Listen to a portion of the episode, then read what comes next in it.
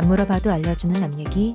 아날람 200회 방송 1부 시작하겠습니다. 문쌤님, 안녕하세요. 이동규 대표님, 안녕하십니까. 안녕하세요. 쇼우십니다. 200회라니. 제가 여기 와도 되는 건지 정말 고민을 했습니다. 됩니다. 안 될 게 있나요? 또 마침 제가 대표님하고 만난 지 1주년 되는 거의 그쵸. 그렇죠. 9월 작년 9월에 제가 연락해서 맞아요. 뵀으니까 우리, 가 며칠째죠? 이제 네. 두분 이제 커플링이라도 맞추셔야 아. 되는 거 아니에요? 이미 모자로 커플링을 한번 했기 때문에. 네. 자, 그래서 우리는 200회 특집으로 아무것도 하지 않습니다. 고민을 되게 많이 했어요 대표님이랑. 맞아요. 뭘 해야 되나 이것저것. 사실 코로나만 아니면은 전처럼 온오프 뭐 다 해볼 텐데 오프라인은 일단은 아무런 모임을 할 수가 없으니까 오늘오는 좀 뭘 해볼까 뭐 이 사람 저 사람 좀 다 불러서 이런 이런 얘기 저 얘기 좀 해볼까 이런저런 생각을 하는데 이 또, 이- 또 코로나 때문에 그렇게 모이는 것도 그런 거예요. 또 끝나면 뒤풀이도 어디 가야 되는데 인원이 화상 인원인데. 어떻습니까? 화상. 화상 모임을. 우리끼리 화상 모임 할 수 있는데 그게 무슨 의미가 있는가 듣는 사람에게 그래서 생각을 해봤죠. 제가 좀 봤습니다. 우리가 그 100회 특집 때 100회가 네. 뭐였는지 아세요? 알아요 태무진요 그렇죠. 2018년 5월에 했었어요. 장- 오 정확하시네요. 장기 시리즈를 그냥 하던 대로 하면서 100회를 맞이했기 때문에 역시 200회 때는 또 장기 시리즈를 또 다른 장기 시리즈를 하던 대로 하면서 200회를 맞이했다. 그냥 포기하신 거 아닌가? 이거 그냥 하는 소리지 뭐. 아니에요. 굉장히 일관적. 포장하시는 거 아니에요? 포장하는 거예요. 안 하려면 굉장히 일관적이다. 좀 색깔 칠하고 음, 있네. 색깔 어. 칠하고 계시. 어. 100회. 100회가 지금 제가 찾아보니 100회 1부 태무진 투덕 다시 빼앗긴 신부 2부 최초의 전쟁 크으, 우리 200회 특집 뭡니까? 마르크스. 마르크스 그간의 요약 아닙니까? 그렇죠. 그럼 얼마나 이- 일관됩니까? 일관된 건가요? 이게 그거예요. 욕은 제가 먹는 거 아닌가요? 아니죠. 그 뭐 됐다고 대단한 거 대단한 것 같지도 않은 것 같고 대단한 척 들뜨지도 말고 음 너무 낮추지도 말고 하던 대로 포장을 잘 하시는데 코로나 시대는 장기 지속전이기 때문에 들뜰 에너지도 없으면서 무슨? 음. 이, 장, 이 장기전에 들뜨지 말고 쭉 가자라는 의미로. 근데 음. 너무 아, 아쉬워요. 오프라인 모임 그러게요. 작게라도 좀 했으면 좋겠는데. 저도 한번 한- 참여를 해보고 싶었는데 네. 그러니까요. 저도 원래는 전광훈 씨만 아니었으면 제가 먼저 일바로 꼼짝마. 일바로 꼼짝마. 일, 바로 전광 근데 이게 알잖아. 빌런도 먼저 선빵 친 놈이 그 역할을 가져가는 거라 뒤늦게 타노스가 두 번째 나오면 얼마나 김새겠어요. 그렇죠. 그래서 제가 그랬어. 사실은 저도 정강훈 씨만 없었으면 제가 그 과수원에서 눈물의 코로나 파티라도 한번 하려 그랬는데 이렇게 동선 다 공개당하고 이거 어, 동선 다 공개하고 비말 비말 특집 비말 때지. 마스크 벗고 마스크 불태우는 이런 이벤트 하고 참 이거 코로나가 언제까지 올해 2020년 약간 다시 시작했으면 좋겠어요. 내년에 그쵸. 2021년 리셋하고. 말고 예, 2020년으로 다시 시작했으면 좋겠어요. 음. 아니 최근에 집에만 있다 보니까 제가 사실 오늘 진짜 2주 만에 밖을 처음 나온 거예요. 음. 저도 회사 사람 말고 다른 사람 만난 거 저도 2, 3주 만에 만나는 것 같아요. 제가 만난 외부 사람은 없고 음. 오직 음식물 쓰레기통 앞에 있는 우리 동네 고양이를 고양이. 본 적이 없는데 그 제가 2주 동안 보면서 한 일이랑 결국 넷플릭스 드라마 어. 보고 뭐 그런 거밖에 안 봤는데 드라마를 하도 보다 보니까 특히 이제 한국 드라마를 많이 봤어요.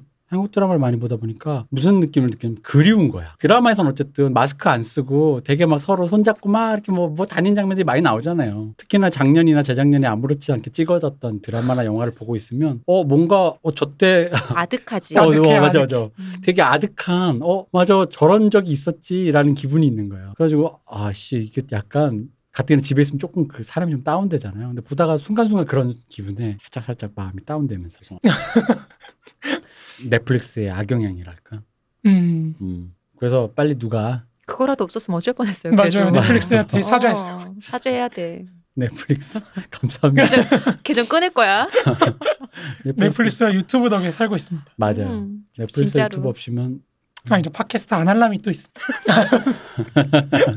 후원을 후원 요청을 아 참 머쓱하네요. 아, 아, 죄송합니다. 제가 아니에요. 케이크도 사왔습니다. 오늘. 어 맞아요. 어, 감사하게 케이크를 사오셨어요. 근데 이렇게 또 상냥한 게스트가 저 또 초를 빼먹어가지고 따뜻해. 요즘 음. 초 있어도 부는 것도 안 하잖아요. 아. 아 맞아 괜찮아요. 맞아. 아 그렇구나. 우리 게스트의 이 상냥함과 더불어 네. 미리 또 상찬을 해주자면 어. 일단 문세님은 일단 케이크를 사오셔. 저희가 사실 지금 여전히 녹음을 하고 있는 이 시점에 2.5 단계가 유지되고 있기 때문에 저희가 녹음이 끝나면 갈 데가 없어요. 아 맞아요. 음, 술 맞아요. 오늘 다 없죠. 안녕해야 되는데 그래서 기꺼이 자기 집을 내주겠다고. 음? 물어봤잖아.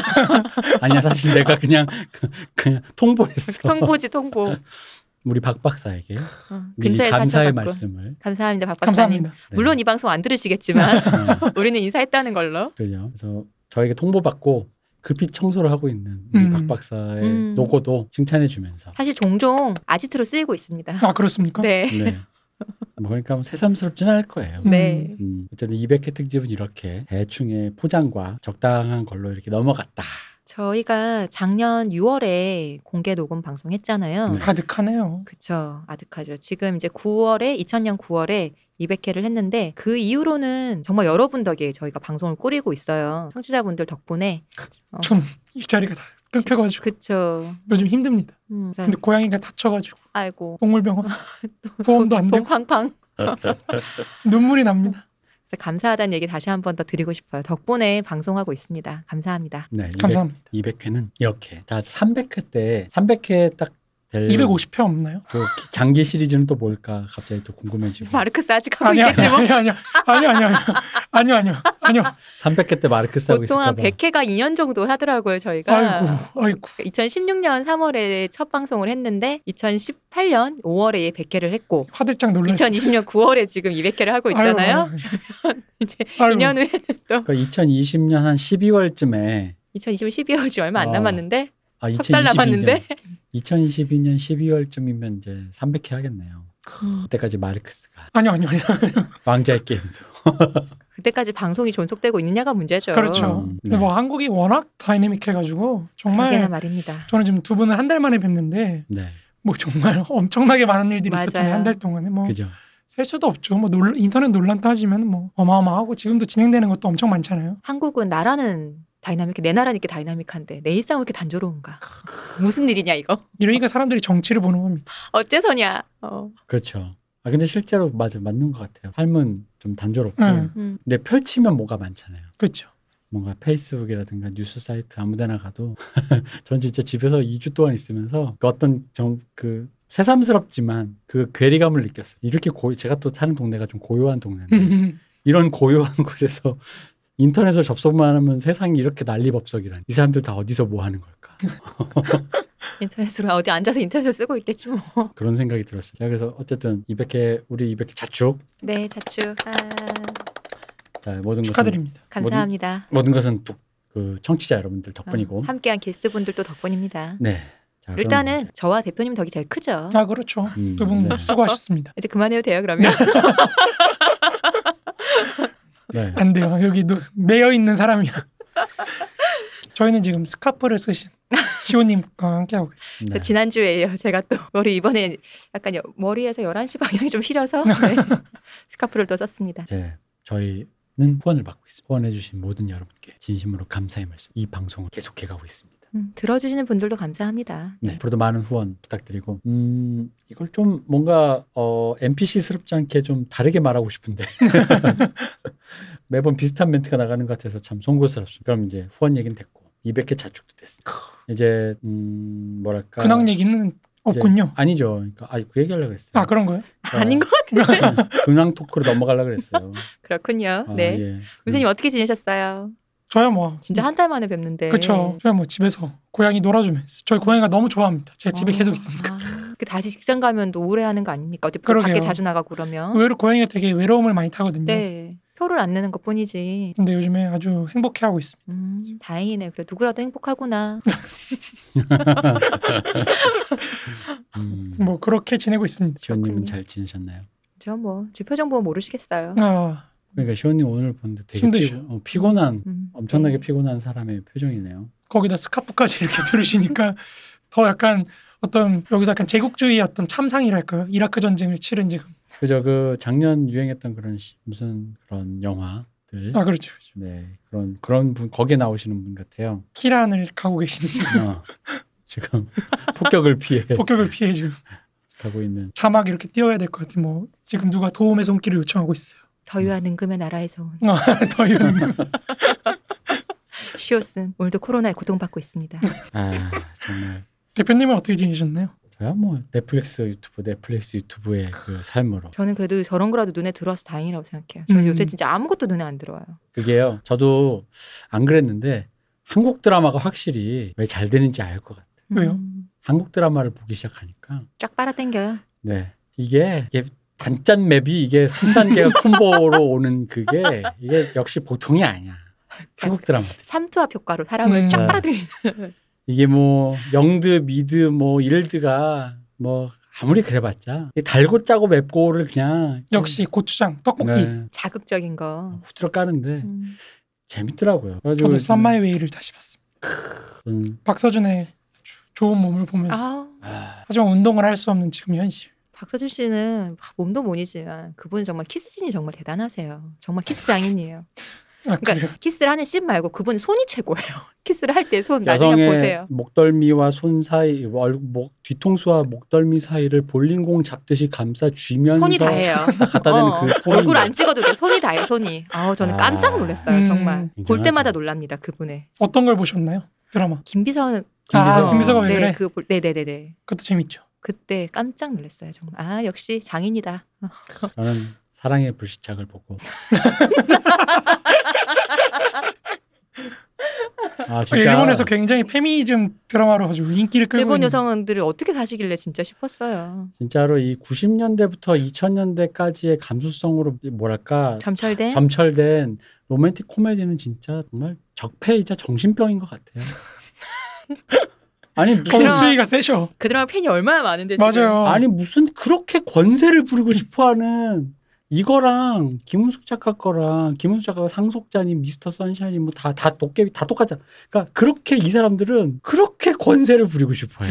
그렇게 내가 내가 내 남자가 내 여자가 내가 뭔가 해서 특별한 걸 해줄 수 있는 거 있잖아. 그러니까 뭐 예를 들어 내가 재벌이니까 뭐 내 여자에게 남들과 다른 이걸 준비했어라는 식의. 근데 그게 그렇게 인기가 많은 거 보면 사람들이 그런 거 소구하는 거겠죠. 그럼요. 어. 그러니까 그렇게 원하죠. 그렇게 위세 부리는고 싶어서 온통 모든 문제의 갈등 요소를 그렇게 위세와 권세로 해결하는데 제가 그래서 아 이게 진짜 아직까 2020년대 볼 일인가 했는데 지지난 주인가요? 비밀의 숲에서 나쁜 새로 two? 예, 그 비밀의 숲이 시즌에 검사의 꼬장으로 나쁜 놈이 풀어지게 생겨서 그 부분을 좀 압력을 좀 넣어달라는 말에 그것조차 정관이다라는 말을 하는 순간 우리 주인공 황시목 검사가 약간 어 뒤통수를 맞은 듯 전혀 생각 못했습니다라는 말을 할때 아 그럼에도 불구하고 세상은 진보한다. 어, 한쪽에서는 그렇게 위세를 떨고 그- 그런 거죠. 다른 쪽으로 하면 그거예요. 내가 정의의 이름으로 나쁜 놈을 풀어주면 안 되니까 아버지 검사장님께 연락해서 그 놈을 당장 구속하라 그래 이런 식으로 드라마를 푸는데 이쪽에서는 그런 걸 하더니 그게 정의고 나발이고 그거 자체가 정관이야라는 말을 할 정도로 앞서 나간 드라마를 봤다라는 거에 약간 그래도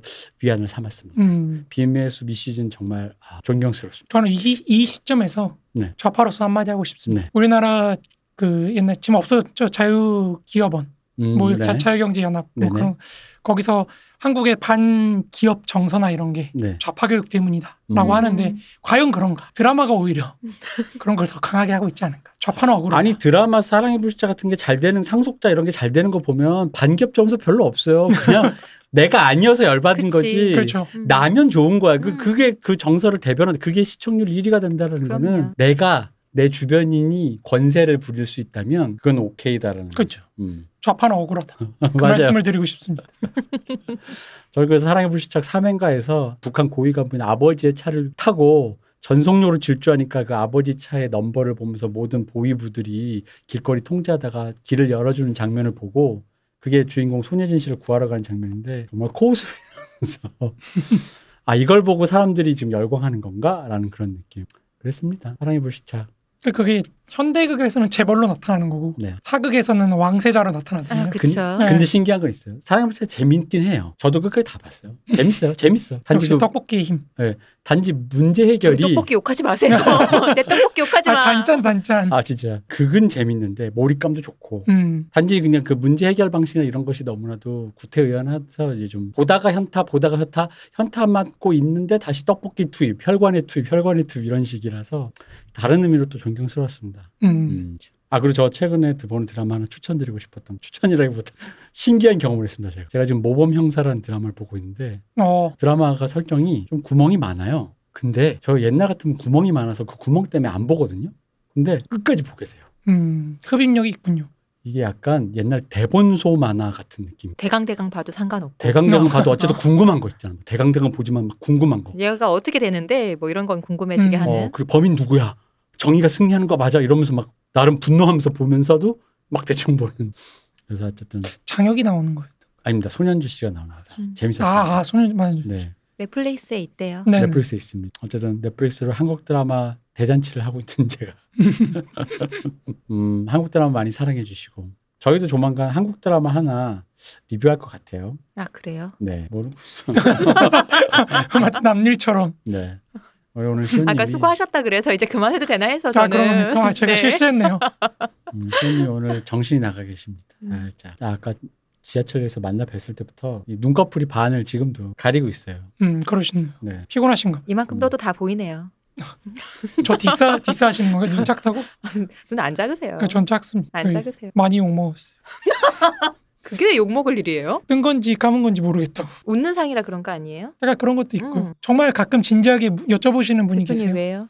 응? 왜? 아니 음, 본인이 그 말을 해서 이렇게 말씀을 하시는 그게 음. 너무 왜요? 어, 아니요 diss가 맞다고. 아닙니다. 어, 응, 알겠습니다. 그렇지 않습니다. 저는 음. 게스트를 굉장히 아끼고요. 네. 어쨌든 근황 토크. 억지로 대답하시는 거예요 지금. 아닙니다.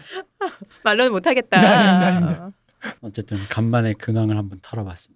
음, 할게 없네요. 근데 뭐 별게 없네요. 네, 지금 별게 없어요. 뭐 나가지를 못하니까. 음. 그러니까 저희가 보고 느낀 거 갖고 얘기하면 할 게 많은데 각자 아까 말- 아까 우리 말한 거에 답이 다 있잖아요. 각자 지낸 일상을 얘기하면 그냥 집에서만 있었으니까. 멍 때렸다 말고는 없어요. 맞아요. 음. 맞아요. 그래서 뭐 근데 저희 들으시는 분들도 저희 같지 않기를 바랍니다. 늘 바쁘고 좋은 일만 있었으면 좋겠습니다. 이렇게 어, 갑자기 금 갑자기 갑자기 뭔가 뭔가 우리 할 말이 없나 나 봐요. 무슨 새해인 줄? 음.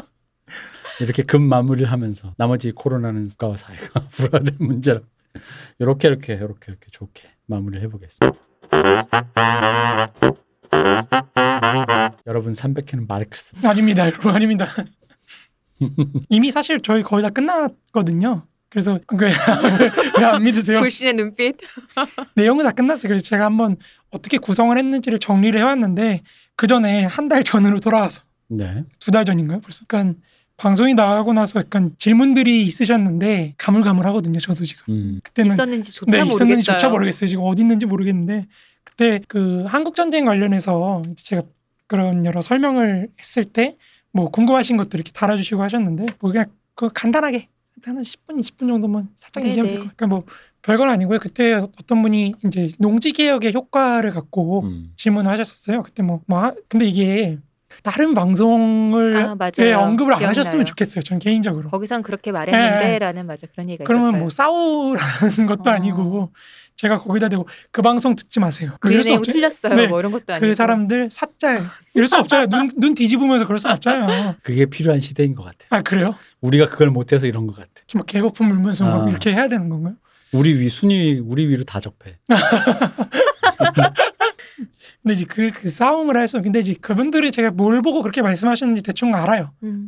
왜냐면 김동주 선생님이나 뭐 이런 여러 선생님들이 한국 전쟁 연구의 대부분의 지금 박명림 선생님 이후로 네. 대부분의 어떤 흐름은 북조선의 어떤 농지 토지 개혁이라는 게 사실 별로 그렇게 중요하지도 않았고 음. 의미도 없고 그러니까 그런 쪽인데 이제 그거에 반해서 이제 기광서 선생님이나 정병준 선생님이나 뭐 이런 분들은 굉장히 그게 또 의미가 있었다, 임팩트가 있었다 음. 이런 쪽인데 저는 후자를 좀 지지하는 편입니다. 그 이것도 뭐 여러 가지 맥락이 있지만 그런 거 다 생각하고 네. 근데 이제 거기서 질문하셨던 게 뭐냐면은 그 그런 어떤 농지 개혁이 효과가 좋았기 이승만 정부의 농지 개혁이 굉장히 효과가 좋아서 사람들이 북한군이 이제 모집을 하려고 해도 굉장히 어려움을 겪었다. 음. 뭐 이런 얘기였거든요. 음.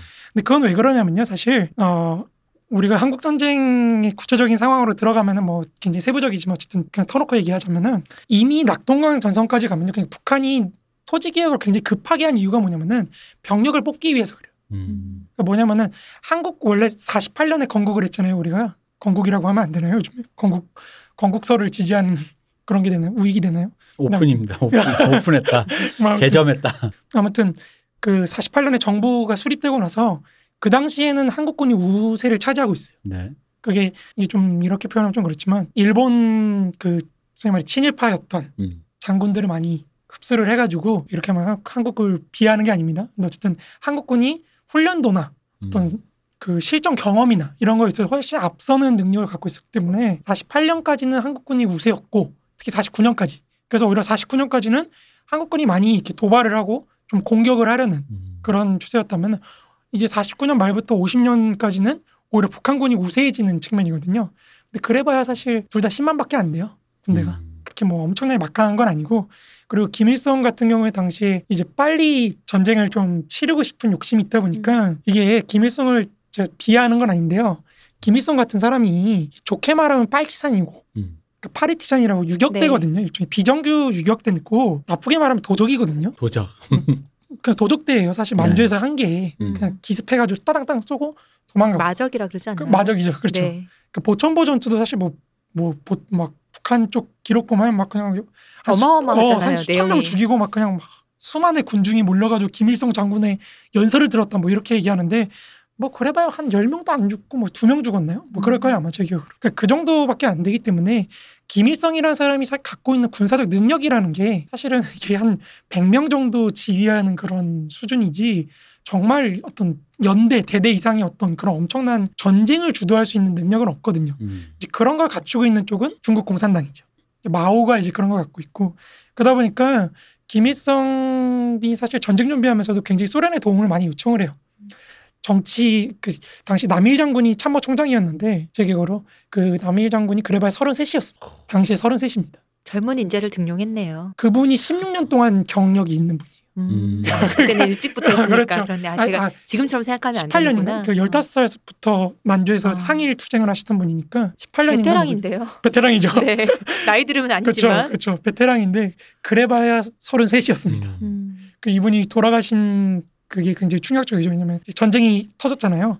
근데 한국 전쟁 치르는데 자기네들 능력으로 치를 게 안 되는 거예요. 전쟁을 지휘를 못 하겠어. 음. 그래서 남일 장군이 소련 공산당에다 이제 모스크바에서 전보를 치죠. 도와주세요. 음. 우리 소련 장교단 좀 보내주세요. 뭐 이렇게 전보를 치거든요. 음. 그 전보를 치고 이제 전시를 시찰하시다가 남한군이 그 설치해 놓은 지뢰를 밟고 돌아가시죠. 음. 굉장히 좀 충격적으로 돌아가시는데 그 그냥 전시 시찰하다가 네. 목함 지뢰인가 그걸 어. 밟고 돌아가시는 그런 충격적인 겟. 아 그렇죠. 약간 dog death, 음. 약간 개죽음이라 그러죠 전문 용어로. 그러니까 그렇게 돌아가셔가지고 굉장히 험하게 돌아가셔요 그분이. 근데 아무튼 북한군이 그 정도로 사실 좀 능력이 부족했기 때문에 급하게 내려오는 게 부족했기 때문에 남한에 내려왔을 때 사실은 남한 군대가 상당히 많이 타격을 입- 입혀요 사실은. 음. 그러다 보니까 빨리 현지에서 병력을 조달해야 되는 거예요. 음. 그래서 빨리 노- 토지 개혁을 빨리빨리 촥촥촥 하는 거거든요. 근데 이것도 왜 이런 현지 조달이랑 토지 개혁은 무슨 상관이 있을까요? 토지를 나눠줘야 사람들이 뽑아가죠. 파악을 음. 해서 누가 음. 가져갈 건지를 파악을 하잖아요. 음. 그러니까 인구 조사와 호적 조사 이런 게 동시에 이루어지는 거거든요. 누구한테 줄 건지. 미끼로. 뭐, 그렇죠. 그러니까 미끼 같은 거죠. 음. 이거 받았으니까 토지 음. 받았으니까 줘봐. 토지를 줘야 하니 몇 명 있는지 말하시오. 뭐 그런 이런 식으로, 이제 가는 거죠. 그 극단적으로 얘기하면 이런 거죠. 저 같은 군필자에게 갑자기 정부가 바뀌면서 그러니까 다른 나라 침공, 일본이 예를 들어 침공해서 다시 다시 토지 조사를 하면서 어 남자니까 다시 군대 소 군대 그렇죠, 그렇죠, 그렇죠. 군대 두 번 가게 되는 그런 느낌처럼 그렇죠. 다짜고짜 어쨌든 이렇게 그 인구 인구 이거 인구 센서스라고 해야 되나 아, 센서스. 그런 걸 하는 거잖아요. 그렇죠. 예. 그런 걸 하다 보니까 이제 내려가게 했는데 문제가 뭐냐면은 이게 모택동이 김일성이 중국에 갔을 때 뭐라 그랬냐면은 이제 어쨌든 김일성도 파르티잔으로 활동을 했고 빨치산으로 활동을 했고 모택동도 빨치산으로 활동을 했잖아요. 그러니까 김일 모택동이 보기엔 아는 거예요. 김일성이 어느 정도 수준인지 음. 군사적 지휘 능력이라는 게. 음. 그래서 모택동이 뭐라 그러냐면 도시를 점령하는 거에 집착하지 말아라. 음. 도시 점령에 집착하지 말고 적의 군사력을 완전히 무너뜨리는 거에 집중을 해라. 추격을 해가지고 더 이상 재기 불능으로 만들어야 된다라고 얘기를 하는데 괴멸을 시켜야 한다. 그렇죠. 근데 김일성이 그거를 듣고 코웃음을 치죠. 음. 네가 뭘 알아? 그러니까 이렇게 네가 뭘 알아? 이렇게 하고 김일성이 그 조언을 무시해요. 역시 우리 주석께서는 아니 갑자기 그 얘기 들으니까 주석도 한민족이 맞네. 약간 어, 이거 어디서 많이 봤지. 아, 그렇죠. 되게 익숙한 인물이네요. 그렇죠, 그렇죠. 역시 한국인은 역시 조선은 하나다. 어, 조선 하나야. 한국인은 누가 조언을 해줘도 진짜 콧방 키면서 그렇죠. 쥐뿔도 없어 도 무시하는 건 똑같네요. 음. 그리고 스탈린도 사실은 이게 좀 무장력을 그러니까 탱크나 이런 걸 좀 갖추고 내려가라라고 계속해서 음. 조언을 하는데 김일성이 이제 뭐못 기다리는 거죠. 그렇죠. 아니 뭐 저거 뭐 한 방이면 후두둑인데요. 이러면서 음. 이제 까불다가 이제 그렇게 되는 건데 만약에 김일성이 모택동의 조언을 받아들여서 정말 그대로 했으면은 음. 진짜 우리가 지금 이 자리에서 있었겠군요. 김일성 주석을 찬양하고 있겠죠. 지금. 그렇죠. 아. 찬양 방송하고 그렇죠. 있겠죠. 찬양 방송하고 있겠죠. 근데 이제 그걸 안 하고 이제 김일성이 뭐에 집착을 하냐면 도시를 점령하는 거에 집착해요. 음. 음. 서울 대도시잖아요. 그러니까 원래 전쟁 계획이면 3일 만에 서울 함락시키고 5일 만에 수원 함락시키고 뭐 이런 걸로 가거든요. 그러니까 도시를 거점으로 이렇게 장악하는 걸 생각하다 보니까 깃발을 꽂는다는 의미가 그렇죠. 크니까요. 그렇죠. 네. 그렇죠. 그걸 생각하다 보니까 정작 남한군의 주력 부대랄까 이런 게 후퇴하는 거를 그냥 무시를 해요. 음. 그리고 그 과정에서 사실은 기동전에서 남한군 유견대나 뭐 이런 거에 막혀버려요. 음. 그래서 서울도 사실 점령을 못 하거든요. 그래서 우리가 사실 최대 미스터리가 그거냐. 서울을 점령을 했는데 음. 왜안 내려갔지? 그때 내려왔으면은 음. 뭐한 방에 밀어버렸을 텐데 그때 안 밀어서 다행이었다. 음. 못 내려간 겁니다, 사실. 정병준, 그렇겠죠. 예, 정병준 선생 연구에 따르면은 보병이 너무 빨리 내려온 거예요. 음. 이게 후- 탱크나 아니면 뭐 무기를 포라든지 이런 게 같이 따라와야 되는데 보병이 너무 빨리 따라오다 보니까 어, 기시감 드는데. 그렇죠. 약간 그런 거죠. 네. 그래서 우리 여기 정비를 하느냐고 그렇게 오래 걸렸다고 하더라고요. 정병준 음. 선생 연구에 따르면. 근데 이미 남한군은 후퇴해가지고 주력을 재정비했어요. 재정비하고 반격에 나섰는데 여기서 또 밀리기 시작하죠. 거기다가 현지 조달한 군인들 갖고 투입을 하다 보니까 당연히 훈련도 안 돼 있죠. 그러니까 낙동강 전선 같은 경우에는 경우에 따라서는 그 투입된 북한 인민군의 80%가 남한 사람이라고 하더라고요. 음. 남한 청년이었다고 하더라고요. 그러니까 뭐 사실은 그런- 열심히 안 싸울 것 같은데요. 그렇죠. 충성심이 없죠. 그러니까 네. 이게 무슨 토지를 국가가 나눠줬으니까 애국심이 생긴다. 그래서 우리가 안 싸웠다. 여러분 이 전쟁이 나면요 기본적으로 자기 목숨이 최고예요. 음. 누가 이길지를 대세를 보고 따라가지 사람이 거기서 무슨 국가에 대한 애국심 뭐 이런 건 아니라는 몇 거죠. 명이나 있겠습니까? 그렇죠. 있긴 있겠죠. 어. 근데 이제 그런 분들이 제일 먼저 가시는 거죠. 이제. 근데 이거, 나섰다. 이거 잠깐 다른 아, 생각인데 예, 예. 김일성이 이게 되게 큰 다른 전술을 이었던 것처럼도 느껴져. 뭐냐, 내가 남한에 갔어. 남한을 침략해. 남한 인원으로 전쟁을 해. 지들끼리 싸우게 되는 거야. 죽어. 일종 이의제의 전략. 어, 원래 그런 것도 어. 좀 생각을 했던 게, 그러니까 원래는 박헌영이 사실 네. 얘기했던 게 그거잖아요. 20만 명 봉기설. 음. 근데 그런 걸 이제 박헌영하고 김일성이 가가지고 스탈린 앞에서 설명을 해요. 우리 쳐내러 가면 20만 명 봉기함. 뭐 봉기는 무슨 봉기예요? 이미 빨치, 남한내 빨치산들은 다 제압당하고 사실상 군부 숙청도 다 됐고 그러니까 이제 이승만이 자신감 있게 얘기를 하는 거였거든요. 음. 그러니까 이미 그런 상황이었는데 김일성이 사실 병력을 그렇게 집중했던 것도 이미 주력 부대가 괴멸됐기 때문에 많이 음. 타격을 입었어요. 그러니까 김일성이 생각했던 건 사실은 그 중국에서 이미 경험이 있는 그 말에 연안 연안파라고 우리가 많이 부르잖아요. 그러니까 거기에 국공내전에 참전했던 군인들을 앞장 세워서 가는 건데 음. 이게 문제가 뭐냐면 국공내전에 참전했던 사람들은 빨치산이거든요. 네. 대부분 빨치산 형태로 전쟁을 치렀던 사람이거든요. 빨치산은 게릴라전에 주요하지 그렇죠. 않나요? 그렇죠. 게릴라전을 치렀기 때문에 이게 현대전에 맞게 음. 훈련을 시키려면 좀 오래 걸려요. 음. 근데 그게 전혀 안 된 상태에서 넣어버리니까 아무리 백전노장의 그 사람들이라도 제대로 싸우질 못하는 거죠. 그러니까 이제 그렇게 되니까 거기까지 가니까 이제 사실 낙동강 전선까지 오면 이미 미국은 항공기가 떠다녀요. 음. 그리고 미국은 아직 참전을 안 했지만 항공기로 삐라 같은 걸 막 뿌려대요. 근데 거기에 음. 뭐라고 적혔냐면 핵 폭격을 한다. 미국이 북조선에 핵 폭격할 것이다라고 적혀 있어요. 음. 히로, 그러- 그 히로시마처럼. 그렇죠. 그러면은 이제 사람들이 보기에 느낌이 공포가 들기 시작하죠. 음. 그러니까 거기서부터 이미 더 이상 북조선 군에 참전을 안 하려고 하는 거예요. 이 토지를 줘서 그, 그거는 좀 제가 볼 때 좀 그래요. 그러면 저기서 이제 마지막 역사의 미스테리 밝혀주시죠. 이승복 소녀는 토지를 받았나요? 북한군으로부터. 이승복 소녀는 이제 우리 조갑재 선생님이 가장 좋아하는 주제이잖아요. 음. 뭐 그분도 이제 실제로 그런 말씀을 하셔서 살해당하신 것 같긴 해요. 나는 공산당이 싫어요라는 말을 음. 해서. 근데, 근데 그 조갑재 선생님 그 조갑제닷컴이죠? 네. 거긴가요? 거기서 이제 출판된 책을 읽어보면은 저는 조갑제 선생님 책 많이 읽습니다. 저는 하지만 많이 읽습니다. 저거 선생님 글이 또 괜찮아요. 재밌어요. 네. 아니 뭐 내용을 떠나서도 이분이 어쨌든 문필 생활을 오래 하시다 보니까 아 그렇죠, 그렇죠. 글이 괜찮죠. 글을 읽는다고 다 동의하는 게 아니잖아요. 그렇죠. 네. 저는 이분의 그 박정희에 대한 사랑을 보면서 아, 이게 찐이지. true love, 그럼요. 진짜 사랑은 이런 것들. 음, 맞아요. 내 남자의 모든 걸 품겠다. 아, 모든 악행과 이런 까지 어. 내가 다 소용돌이. 그내 실제 배우자도 그게 잘 안 될 텐데. 그렇죠, 그렇죠. 근데 약간 조갑재 선생 말하시는 거 들으면은 박정희를 수단으로 생각하는 게 좀 있긴 해요. 음. 그러니까 음. 이분이 뭐라 그러시냐면은 우리 역사엔 영웅이 없다. 음. 아, 또 그런 면에서. 아, 영웅 한 명쯤 있어야 되지 않느냐. 아. 뭐 이- 이전 이런 말씀 막 하시거든. 아, 왜 그, 그 영웅 있죠. 그런 말 하면 안 되지. 코리아 어벤져스 그 그림 못 봤어요? 안중훈 선생님도 서 계시고, 아. 근데 그걸 동의하지 않으시니까 안창호 선생님도 계시고, 영웅이 왜 없어? 이순신도 계시고. 그렇죠. 그 유튜브에 조갑재 선생님이 이제 김대중 대통령에 대해서 평가하는 게 있어요. 음. 이제 차 타고 가시면 찍은 것 같아요. 음. 동료분들하고 그거 한번 찾아서 보세요. 되게 재밌습니다. 음. 그 김대중을 빨갱이라고 생각하지만 음. 음. 그 김대중의 장점에 대해서 굉장히 많이 얘기하거든요. 음. 자기가 책을 하나 인터뷰를 몇 시간에서 정리해서 드렸더니 김대중 대통령이 그거에다 새빨갛게 그냥 다 주석을 달아가지고 돌려보냈다더라고 요. 자기가 그거 보고 아, 이거 돈이 된다. 이거 돈이 되니까 갖고 있어라. 아, 여러분 2년보다 어, 중요한 게 돈입니다. 무섭다. 아, 2년보다도 역시 그렇네요. 그렇죠. 와 진짜 빵 그 터졌다. 엄청 웃기더라고요. 아무튼 그런 얘기가 막 있는데 그 조화조 선생 책 그 이승복 관련된 책 보면은 그거 맞는 것 같아요. 음. 그 실제로 그런 말씀을 하셔가지고 실존하긴 했군요. 예, 그게 살해당한 거 그거 맞는 것 같아요. 또 실존조차 하지 않았다 뭐 이런 얘기도 아, 있잖아요. 그, 그런 얘기도 네. 있죠. 근데 이제 조갑재 선생님은 이제 그걸 너무 이제 아, 역시 공산주의자들은 너무 잔인하다. 음. 뭐 이런 걸만 소비하셔서 그러는데 근데 이 이제 문제는 그거를 이제 체제 동원의 이데올로기로 이렇게 사용했다는 게 문제인 거죠. 음. 그러니까 그런 일이 있을 법도 한데 이제 그거를 이제 그런 식으로 사용했다는 게 사실 그때 비극이잖아요. 어린애가.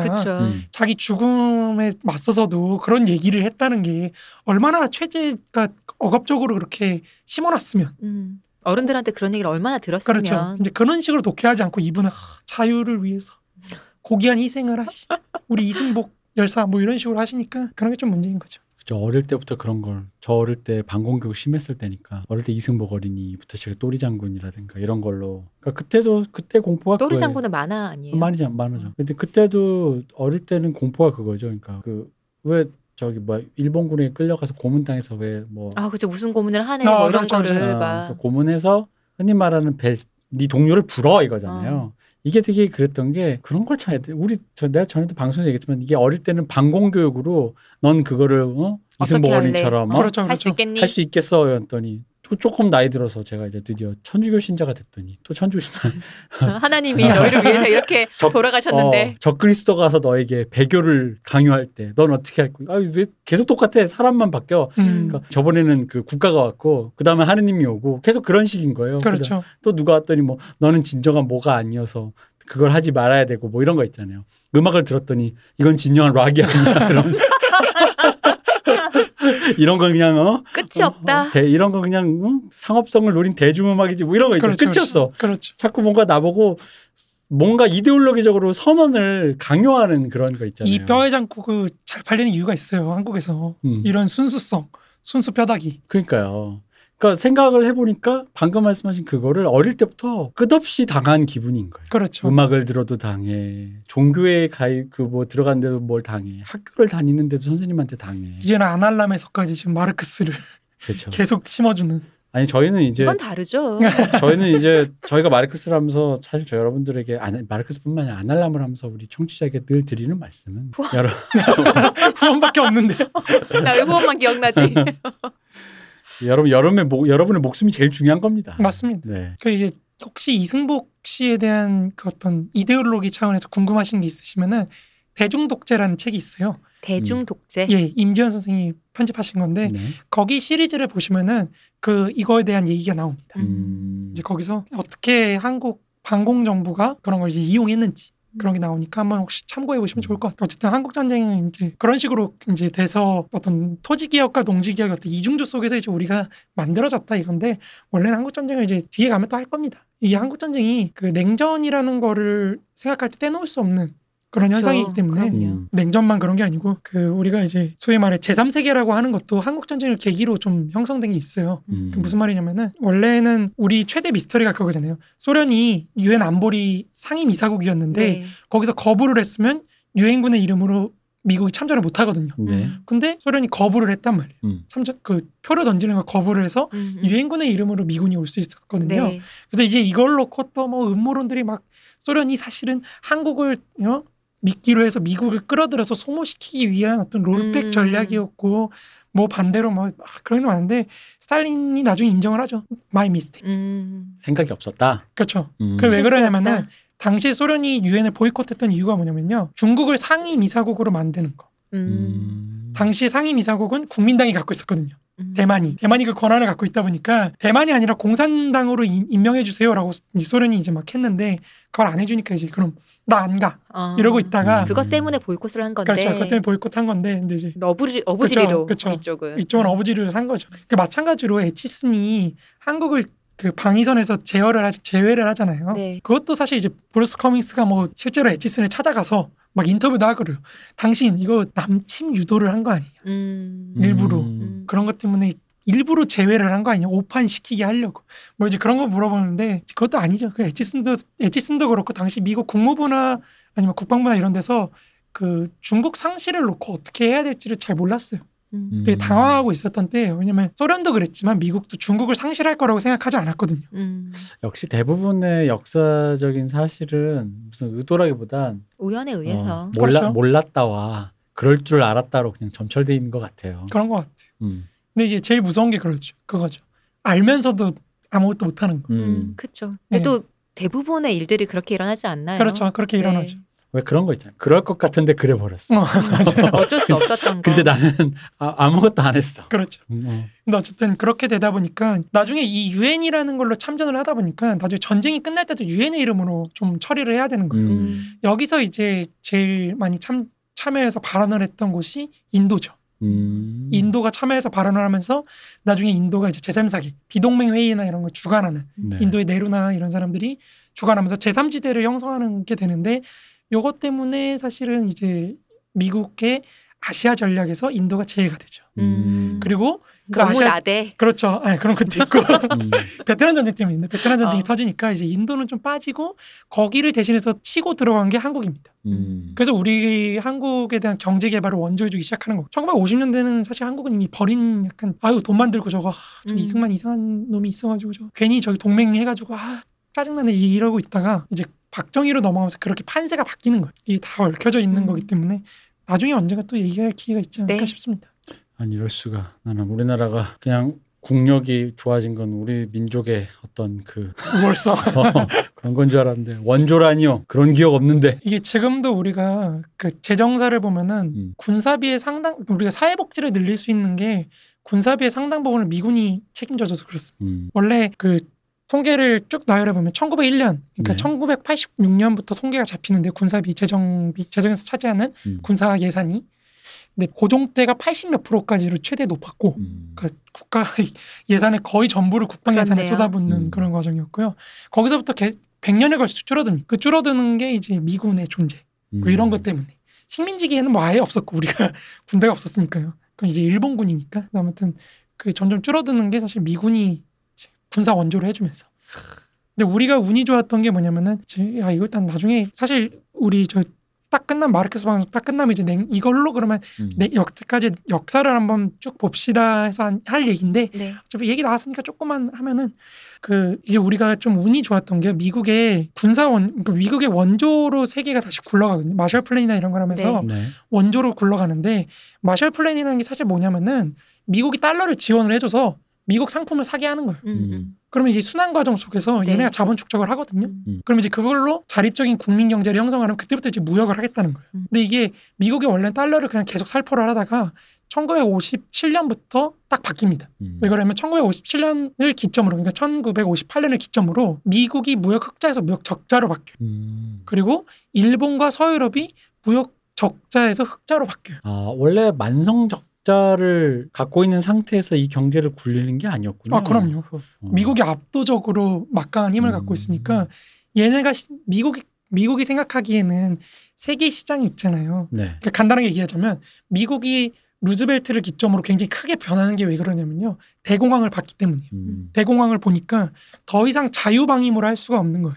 그 루즈벨트의 구상이 뭐냐면은 노동 우리가 자유방임이라는 걸 버리고 이제는 국가 정, 전면적으로 개입을 하면서 노동에 대한 관점을 바꾸는 거예요. 음. 그리고 국내적으로 노동을 띄워주면서 이 자본가들에 대한 어떤 통제권 이런 걸 좀 가져가면서 경제 전반에 대한 통제권을 국가가 갖기 시작하는 거예요. 음. 복지국가나 이런 음. 걸 하면서 그러면서 동시에 세계적으로는 미국이 생산하는 넘치는 어떤 물품들 있잖아요 상품들 있잖아요 네. 이거를 소비할 시장을 확보하는 거예요 그러면 미국은 공항에 안 빠져 음. 대공항까지 안 갈 거야 음. 근데 여기 하나 가로막는 세력이 있으니 그게 뭘까요 소련. 맞습니다 음. 왜냐하면 공산주의화 된다는 거는 세계 시장으로부터 이탈하는 거거든요 네. 그 말은 미국 자본이 뛰어놀 수 있는 세, 세계 시장이 줄어든다는 거예요 음. 그렇죠. 그죠 그러면 소련이 미국이 해야 될 일은 뭐죠 소련의 공산화를 막는 거겠죠 음.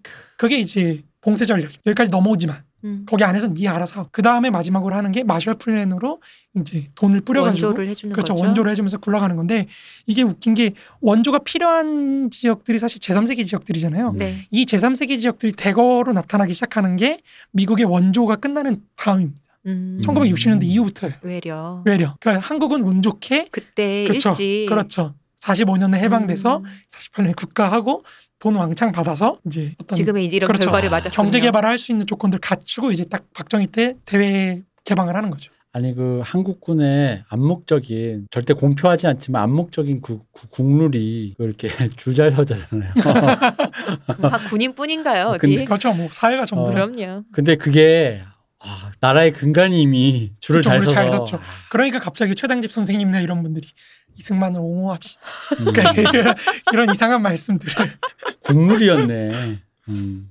근데 이제 그거는 우리보다는 이제 일본이 음. 일본이 이제 미국의 세계 전략에서 차지하는 비중이 크니까 거기를 붕괴시키면서 이제 떨궈져 나온 떨궈져 나왔다고 하면 좀 너무 심한 자기 비하지만 어쨌든 이 제국주의라는 질서가 붕괴된 다음에 더 이상 정치적 권위라든지 어떤 정치적 질서가 없는 상황에서 음. 어떻게 독자적인 그런 걸 형성할 것인가 국- 그 국가 체제를 심을 것인가 이런 차원에서 우리가 혜택을 본 거죠 미리 혜택을 본 거고 이제 우리 다음은 이제 그러니까 이제 60년대부터 80년대까지 소련하고 미국하고 제3세계에서 굉장히 치열하게 대립을 하는 거예요 그렇죠. 누구 누구 지원을 받을래요 어. 그러니까 이런 걸로 약간 음. 굉장히 치열하게 싸우는 그러면서 냉전이 심하게 되는 거죠 국룰이라니.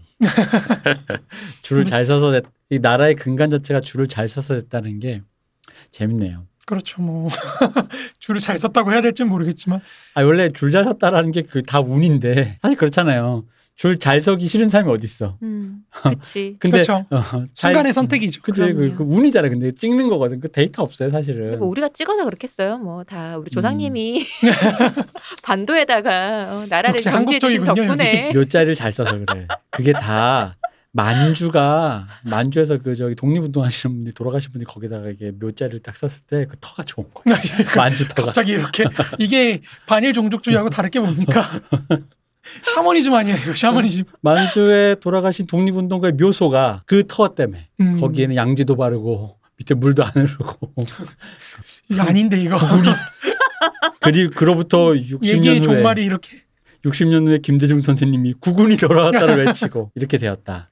아니 저 사실 우리 쉬는 동안 맞아요 그 얘기 안 했네요. 쉬는 동안 BTS가 아 맞아요. 핫백 다이너마이트를 핫백 차트에 데뷔 그러니까 발매하자마자 1위를 찍었잖아요. 네. 이게 핫백 차트라는 차트의 그 어마어마한 그, 그 상징성과 발매하자마자 1위 찍는다는 상징성 이 두 개가 동시에 가지고 있는 아티스트가 전 세계적으로 몇이 없어요. 어, 내가 내가 그 정도로 유명해서 앨범 냈어 바로 1위 그것도 핫백에 그런 사람 별로 없어요. 음. 그건 정말 책에 나오는 사람들만 있어요. 미국에 난다긴다는 사람들도 별로 이제 책에 없어요. 나오는 거죠. BTS는. BTS 정말 그런 사람이 된 거예요. 음. 그래서 저는 이게 이제 그 핫백 차트의 그 상징성을 잘 모르시는 분은 저번에도 1위했는데 뭐 1위한 게 뭐 대다수였는데 이번엔 좀 얘기가 다르거든요. 음. 그러다 보니까 우리 쉬는 동안 그게 지금 우리 얘기랑 연관해 보면 우리 국뽕 국뽕 방송.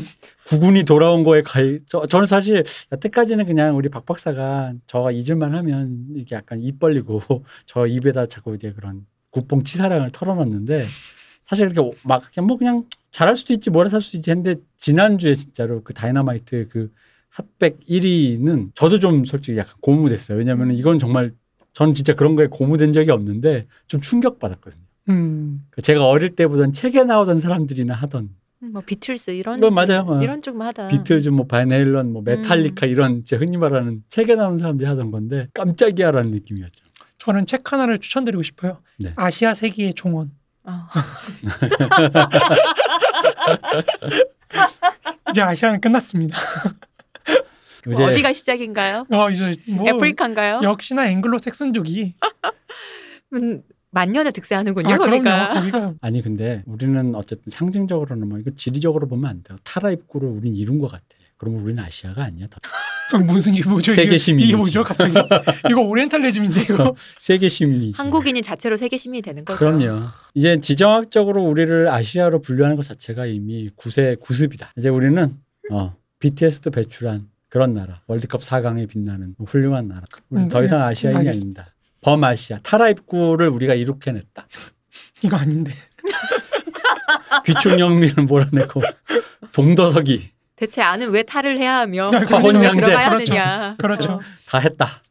아니 근데 이게 그러니까 문제가 요거예요. 그러니까 소위 말해 미국의 힘이라는 거는 결국에는 시장이 갖고 있는 혁신적 능력에서 나오거든요. 그러니까 이 혁신적 능력이라는 거는 이민자들 세계 최고의 두뇌들을 받아들일 수 있는 힘 음, 그죠. 거기서 나오거든요. 그러니까 우리나라도 우리나라 최고의 엘리트라는 사람들이 음, 미국에 가서 박사를 하면서 자기 나라 정보를 최대한 끌어모아서 갖다 바치는 음, 그리고 심지어 지금 미- 트럼프 행정부의 중국 대리기, 그러니까 미중 전 갈등이라고 하잖아요. 미중 대립을 주도하는 사람이 중국인이에요. 음. 음, 중국인 교수예요. 국적이 중국 사람인데 음. 그 사람이 미국으로 망명을 와서 중국을 때리고 있는 음. 그런 전략을 쓰고 있는 거예요. 그러니까 음. 미국이 갖고 있는 힘이라는 거는 사실 그런 혁신적인 능력과 그 혁신을 전 세계로 파급시킬, 수- 파급시킬 수 있는 보편성, 보편화 능력 이런 건데 한국 은 그나마 거기에 잘 탈 수 있는 미국 시장에서 적응할 수 있는 그런 걸 갖췄지만 한국 자체는 그런 능력은 없죠. 지금 아시아가 갖지 못한 게 그거죠. 그러니까 유럽도 미국을 못 뛰어넘는 게 그거거든요. 그러니까 유럽 대륙 국가들이 영국과 미국을 못 넘어서는 게 그 능력을 못 가져요. 음, 그러니까 규범이라는 표준 표준이라는 걸 만들어낼 수 있는 능력 그리고 혁신적인 능력 그걸 가능하게 하는 이민 국가로서의 힘 그죠. 외국의 이런- 예. 어, 그 인재들을 빨아들이는. 그렇죠 그런 걸 빨아들여서 그 사람들의 동의를 이끌어내는 정치적 음. 제도 이런 것들을 갖추지 못했기 때문에 중국이 갖지 못한 게 특히 그거죠 중국은 오히려 점점 더 폐쇄적으로 그쵸. 가고 있거든요 그러니까 이런 상황에서 사실 과연 아시아가 아시아의 세계가 올 약간 것의 회의적이죠. 기틀을 만든 한국이 있는데 왜요? 아 그렇죠 아니 제가 잠깐 딴 얘기를 하자면 우리 뭐 동도석이니 화원양제니 이제 각국마다 서로 만들어낸 말은 다르지만 내용은 똑같았잖아요. 그렇죠. 흔히 말하는 서 서구의 그 틀에 우리 안에 내용 soul은 정신 soul soul. 음. 근데 케이팝이 사실 우리가 그때 그 얘기를 했잖아요. 케이팝이 한국인이라는 존재만 빠지면 이게 아무런 그 아이덴티티가 무국적에. 없어요. 무국적이잖아요. 음, 어, 그래요? 음악은 외국 네. 거니까.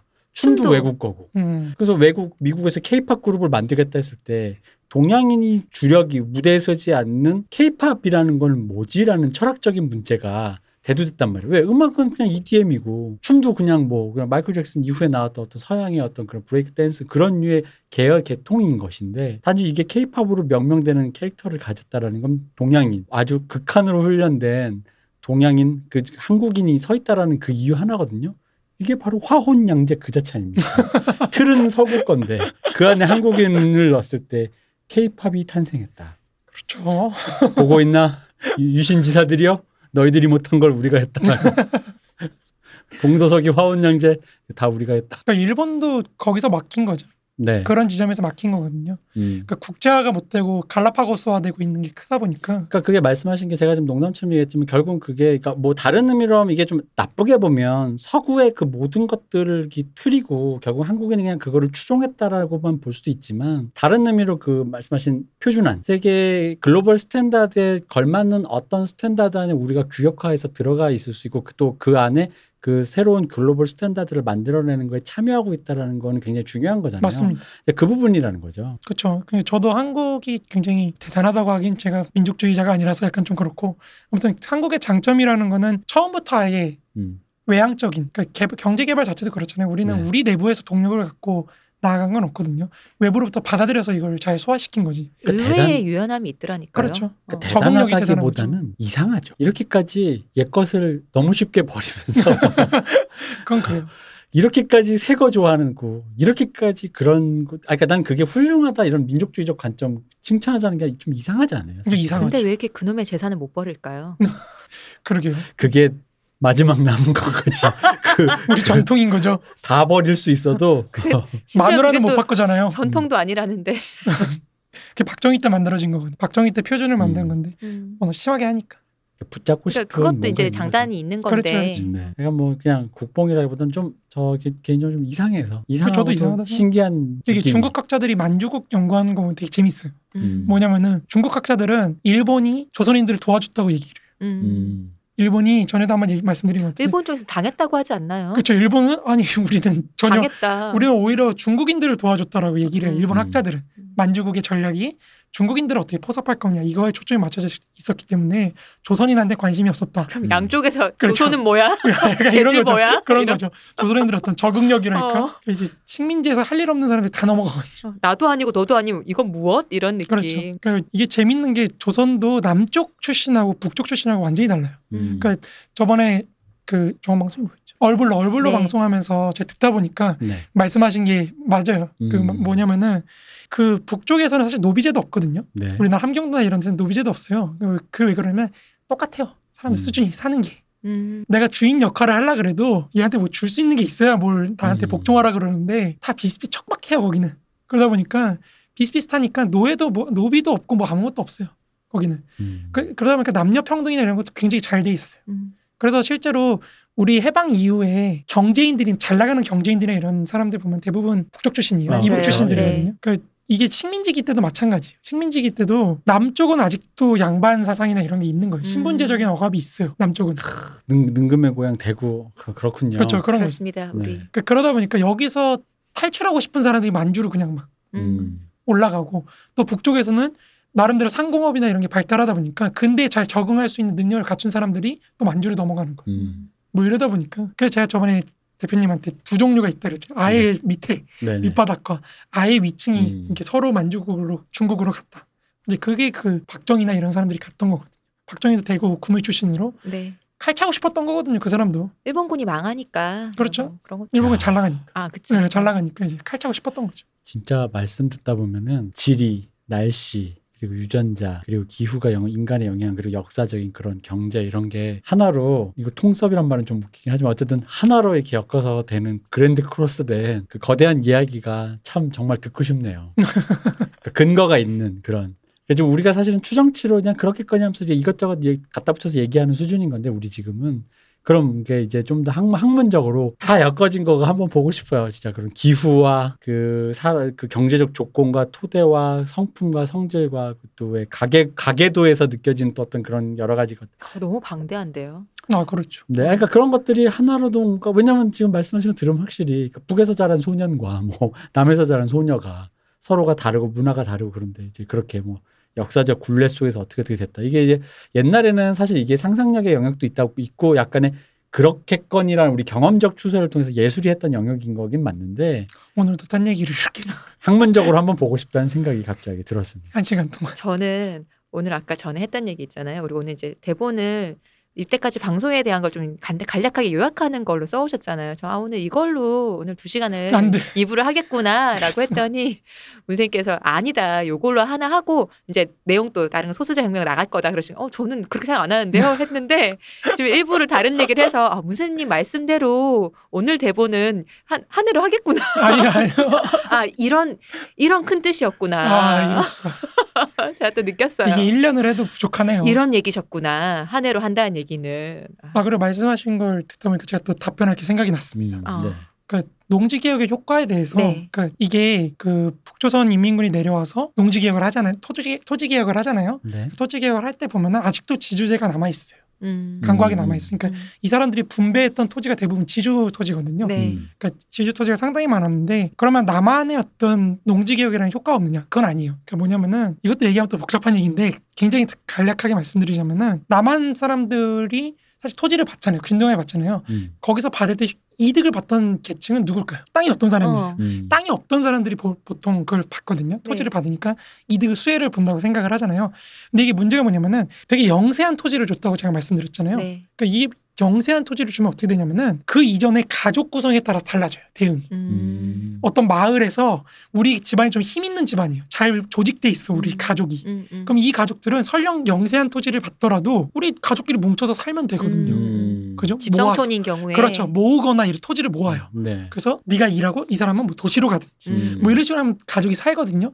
근데 그런 게 없는 약한 가족 구성을 가부장제가 미약하게 있는 부계적 부계제적인 일부일처 가족제가 그렇게 발달하지 않은 음. 약한 집안, 저것 뭐 고아라든지 음. 뭐 이런 사람도 있을 거 아니에요. 아니 이씨 집안 그 집성촌의 박씨라든지 그렇죠, 박씨라든지 음. 뭐 그런 사람들은 방법이 없는 거 이거 갖고는 내가 살 수가 없거든요. 그러면 이제 토지를 다시 팔고 뭐 음, 음. 도시로 네, 간다든지 뭐 이렇게 되다 보니까 이게 점점 집성촌에 따라서 그런 효과가 전혀 다르게 나타나요. 음. 아. 그러니까 여기서부터 갈등이 쌓인 게 한국 전쟁이나 이런 데서 이제 음. 폭발하면서 서로 학살하고 그러는 거거든요. 음. 이, 이, 이 얘기를 너희끼리 뭉쳐 사이 좋드나 그렇죠, 뭐 그런 거죠. 그러니까 이렇게. 이게 조선 시대부터 조선 후기부터 어떻게 되냐면은 어그 정진영 교수였나요? 그분 연구에 나오는 건데 마을이 계속 갈라져요. 음. 마을이 예를 들어 A 동이 A라고 했을 때 A라고 했을 때 만약에 여기가 발전해 가지고 불- 분화가 이루어졌다고 한다면은 그냥 다른 이름으로 썼겠죠. 네. 그죠? A동, B동 이렇게 되는데 A동이 A-1, A-2로 나눠지는 거예요. 음. 근데 여기 구성을 보면은 이쪽은 양반이고 이쪽은 음. 음. 뭐 네. 평민이고 뭐 이런 식으로 되거든요. 그러다 보니까 마을 내부에서의 공동체적 갈등이 점점 심화가 되는 거예요. 음. 음. 이거는 왜 그러냐면요. 조선시대 조세제도라는 거는 기본적으로 면 지역 단위로 이루어져요. 네. 지역 단위로 부과를 해서 거기서 이제 사또가 그러면 개별적으로 부과를 하는 거예요. 예를 들어 우리 여기 마포잖아요. 네. 마포동이라고 했을 때 마포동에 이씨 집안, 시오 시, 씨 집안 그리고 문씨 집안 이렇게 있다고 했을 때이 셋한테 수령님이 수령 수령님 아니죠? 아, 수령님 아니- 뭐죠? 아 뭐죠? 뭐죠? 잠깐. 사또께서 사또께서 사또께서 나눠주는 거거든요. 100원을 내야 되니까 뭐 이 씨가 그러면 30원, 뭐 CC 30원, 뭐 여기 30원 이런 식으로 돌아가면서 하자. 10원은 누가 낼래? 시- 그렇죠. 그렇죠. 그- 보통 이제 그런 10원은 이제 이거를 운송하는 비용이에요. 음. 운송하는 비용으로 돌아가면서 맡아요. 그거를 뭐 아무튼 그런 건데 근데 그렇게 연대 책임으로 내던 게 네. 없어지면서 세금이 개별화되거든요. 음. 네, 네. 식민지기에는 왜냐면 우리 당연히 생산에 따라서 음. 소득에 따라서 매기기 시작하잖아요 세금을 그러다 보니까 이게 소득에 따라서 매기면 이제 차이가 나기 시작하는 거죠 음. 잘 나가는 이 씨와 못 나가는 문 씨 그러면 이제 여기서 갈등이 생기기 시작해요 전에는 같이 연대가 있었는데 음. 이제 연대가 깨지기 시작하면서 이 씨가 문씨 되는 거죠 바로 문 선생 이러다가 갑자기 하루아침에 문씨 되는 거죠. 문씨 할 일 없으면 우리 집에 와서 일해. 이렇게 되는 거 아니겠어요 예, 예. 그렇죠 그렇죠. 그러면 이제 어씨 이씨 배때지엔 칼안 들어가나? 뭐 이렇게 되는 거죠. 뭐지 그런 갈등들이 축적이 되다가 폭발하는 게 한국 전쟁 이렇게 대표님이나 문세민 앞에 칼 안 들어가지 모르는 걸 좋아하실까? 들어가겠지. 아, 들어가겠죠 아주 잘 들어가죠 쑥 들어가겠죠. 그렇죠. 여러분 시칼론 넣으실 때는 꼭 손잡이 부분에 마금질을 하지 않으시면 자기 손이 먼저 베입니다. 네. 이것은 공공의 적을 보면 잘 나옵니다. 어, 네. 그래. 그리고 친절한 금자씨에서도 친절하게 선, 그거를 설명해 주세요. 옛날에 친구에서도 설명하신 영화 그죠. 친구에서도 네. 어떻게 찔러야 되냐에 따라서. 그렇죠. 네. 한국 영화는 참 어떤 걸까 도대체 한국 영화라. 어, 아무튼 이제 그런 그런 의미에서 효과가 다르게 나타나는 거죠 음. 도시의 이동이라 뭐 이런 걸나뭐 이제 그런 게 근대화에 도움이 됐을 수 있죠 어쨌든 그런 그렇죠. 이제 이 정도로 한국 전쟁은 마무리하고 네. 다음에 또 다음번에 그렇죠. 또 그거에 할 겁니다. 대해서 탈때 하겠다. 그렇죠 네. 왜냐하면 이게 한국 전쟁이라는 게 기본적으로 중국이라는 나라를 바꾼 굉장히 큰 음. 사건이기 때문에 어, 저희가 이렇게 조그만 동이가 어떻게 그 큰 대륙을 어 그럼 이게 원래는 중국이 먼저 통일을 이루고 네. 조선 통일을 이루는 거거든요. 음. 순서가. 그러니까 이게 왜 그러면 우리가 나중에 배우겠지만 모택동을 얘기할 때 그러니까 연속 혁명인 거예요. 중국 혁명의 성공이 음. 한 조선 혁명으로 이어지고 조선 혁명의 성공이 일본 혁명으로 이어지는 건데 이걸 바꿔요. 음. 음. 아직 대만을 점령하지 못한 상태에서 조선 혁명을 먼저 하자. 이걸로 바뀌는 게 스탈린이 개입하면서 바뀌는 거거든요. 이 바뀌는 걸로 인해서 어마어마하게 많은 문제들이 파생이 돼요. 누구라도 지금까지 먼저 될. 것 같은 돈 먼저 하자. 그래, 아니, 어. 그런 거라기보다는 어, 솔직하게 말하면은 스탈린이 책임지기 싫어서 그래요. 어. 스탈린이 개전의 책임을 전쟁의 책임을 왜냐면 소련이 지면은 소련이 3차, 3차 세계 대전으로 빨려 들어갈 것 같거든요. 음. 스탈린이 불안하거든요. 음, 미국하고 전쟁하는 거 아니야? 음, 음. 그러니까 김일성하고 모택동이 결정하게 해요. 김일성한테는 모택동을 설득해. 음. 모택동한테는 네가 동의하면 내가 참전할게. 도와줄게. 이렇게 가는 거거든요. 음. 한발 빼는군요. 그렇죠. 한 발 빼는 거예요. 그러다 보니까 이 모택동이 거기서부터 기분이 상해요. 그 나중에 그래서 중소 분쟁이 일어나는 계기가 되거든요. 그건 어쨌든 그거고. 그러다 보니까 이 모택동이 원래 자기가 갖고 있던 이론이 신민주주의 이론이라 그래서 소위 말해 혼합 경제 체제를 택하는 거였는데 지금의 중국과 비슷한 맞습니다. 거죠. 맞습니다. 그래서 제가 모택동으로 다시 돌아간다 네. 그랬던 게 그런 건데 이거를 폐기를 해버려 급격하게. 음. 왜냐하면은 이미 제국주의하고 중국은 전쟁을 했거든요. 음. 한국 전쟁을 통해서 이게 지금 사회주의 혁명을 위해서 제국주의와 세계의 전쟁을 치르고 있는 상황에서 협력하는 혼합 경제를 해 음. 이거 반동들 아니 이런 게 이제 국내적으로 대약진 운동과 문화 대혁명으로 폭발하는 거죠. 그러면서 이제 중국이 우리 구경 오빠가 그렇죠, 뭐. 그렇죠. 그래서 나중에 중국이 오히려 소련을 견제하려고 미국하고 손을 잡는 거거든요. 아무튼 그런 걸로 가는 거기 때문에 한국 전쟁이 굉장히 뜻깊은 거지만 미국인들은 다 까먹었다. 그러면 저 그 방금 말씀하셨던 태양별의 우리 딴따라들의 비참한 최후는 누가 책임져? 한국인이 책임이었구나. 한국이 아, 책임져야 그렇게 거죠. 지금 말씀하신 대로 태양별이의 그 우리 딴따라들의 비참한 어. 최후라는 것은 그렇네요. 다 한국 책임이다. 아 그렇죠, 그렇죠. 음. 죄송합니다. 갑자기 갑자기 사과를 해야 될것 어, 같아요. 급 이렇게 네. 됐네요. 문재인 대통령 짜요, 짜요. 문재인 아. 대통령 저기 뭐 베트남이나 이런 데 가서 그런 류의 비슷한 사과 이런 거 하셨는데 중 대중국 메시지도 하나 남기셔야겠네. 문화 대혁명 우리 책임 커. 모택동 책임입니다. 아, 아니 그 말을 해야 우리가 모택동 같은 레벨이 되는 거죠. 아, 그것은 애플을 상대하는 삼성의 전략인가? 음. 그렇죠. 아, 그렇죠, 그렇죠. 마오 한 번 썼다고 저기 그 인스타를 닫아버린 이런 상황에서 국가 일 대장이 딱 그 나라에서 아이코닉한 존재와 거의 동급에서 문화 대혁명의 책임은 우리 한국이 한국이었다. 도의적인 책임을 느낀다. 도의적인 책임을 그 욕만 느낀다. 먹고 끝날 것 같은데.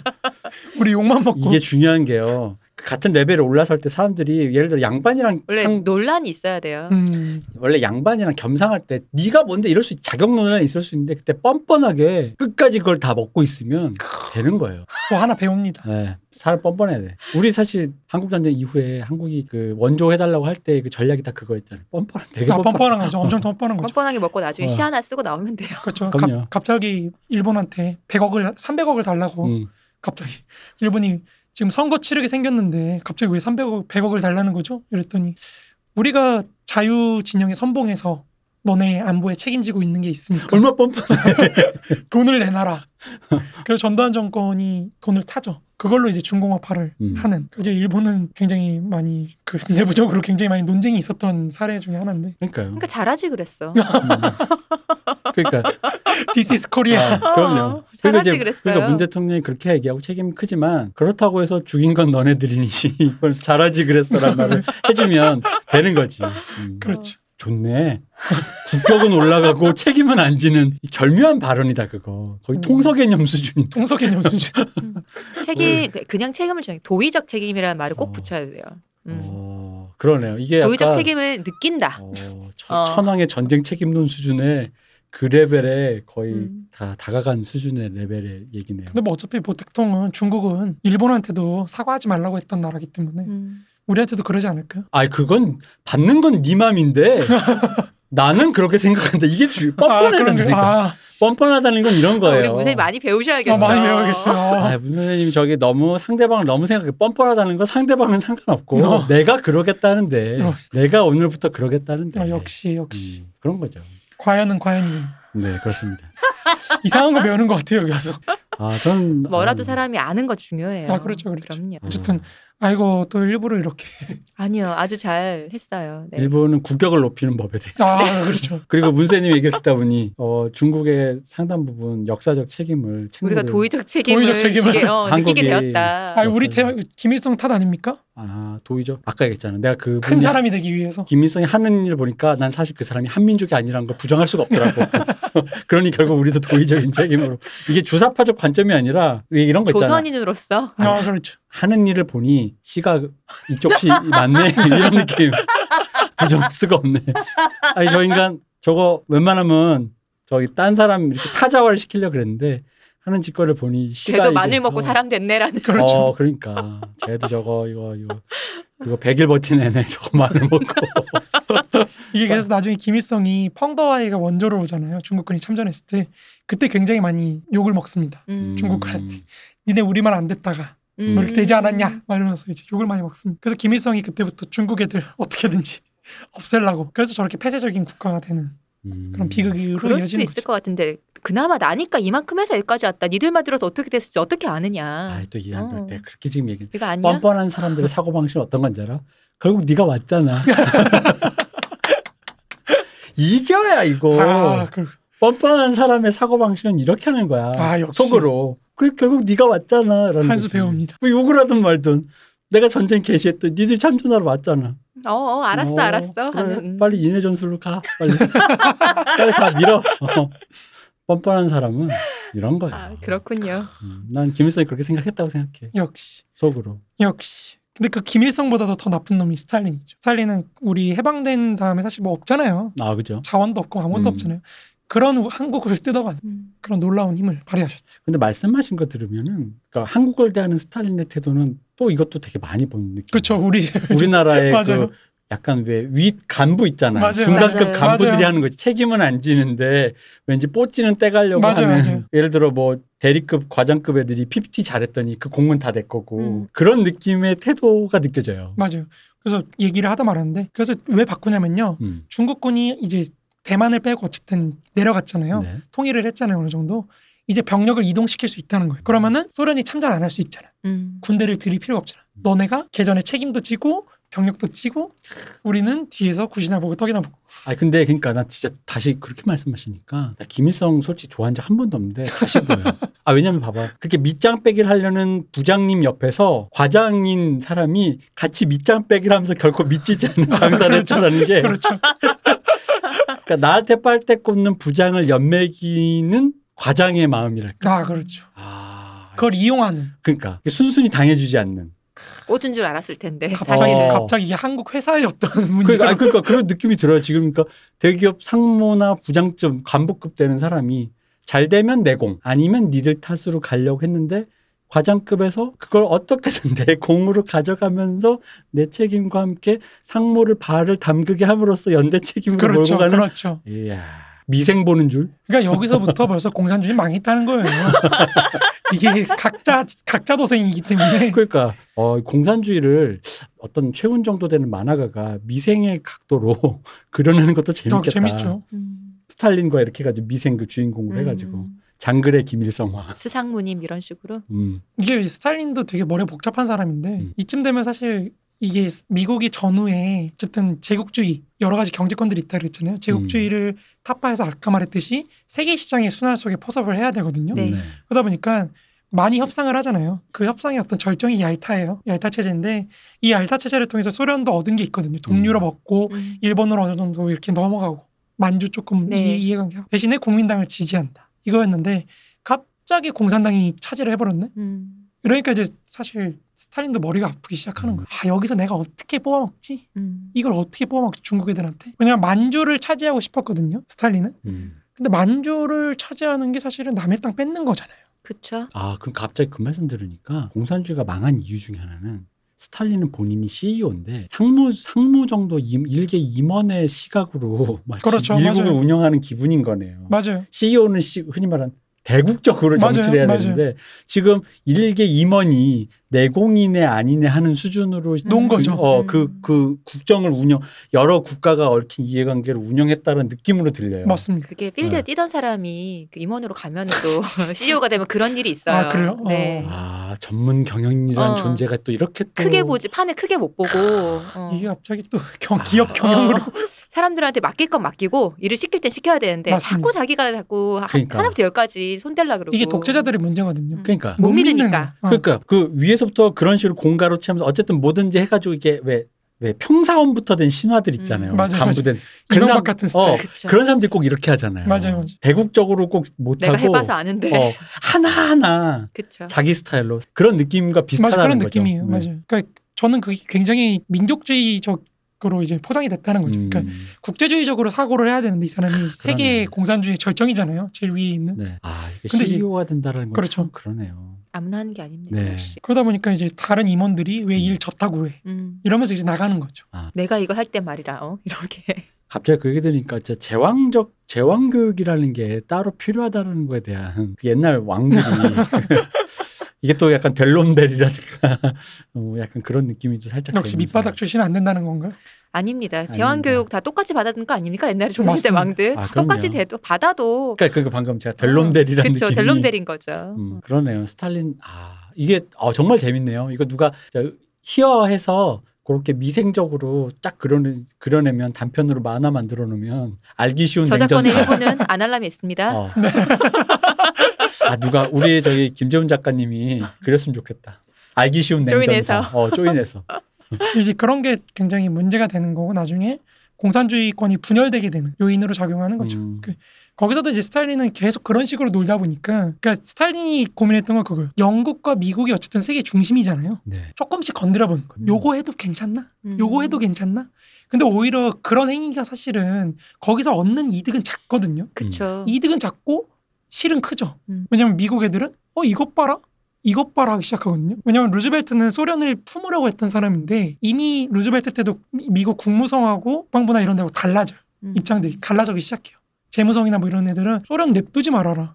저기 음. 그냥 완전히 자유화를 시켜야 된다. 이런 쪽으로 가는 거고 뭐 심지어 이미 45년, 42년, 43년 뭐 이때부터도 소련은 히틀러하고 다를 게 없고 뭐 이런 음. 얘기를 하거든요. 그러다 보니까 이거를 조정해 줄 수 있고 그나마 억제할 수 있던 루즈벨트 딱 죽자마자 음. 트루먼으로 바뀌자마자 음. 바로 바뀌는 거죠. 그럼 소련 제압해야 돼. 뭐 이런 식으로 바뀌는 거거든요. 그러니까 그런 게 미국이나 영국의 심기를 거스르는 거라는 거를 스탈린이 생각을 못 하는 거죠. 그러니까 당장은 뭔가 이게 흑자를 보는 것 그렇죠, 같지만 그렇죠. 실제로는 그렇지 않았던 거죠. 그렇죠. 길게 그러니까 봤을 때. 대기업의 골목 상권 털어먹기 같은 거잖아요. 맞아요, 맞아요. 그런 크게 거지. 안 보고 음.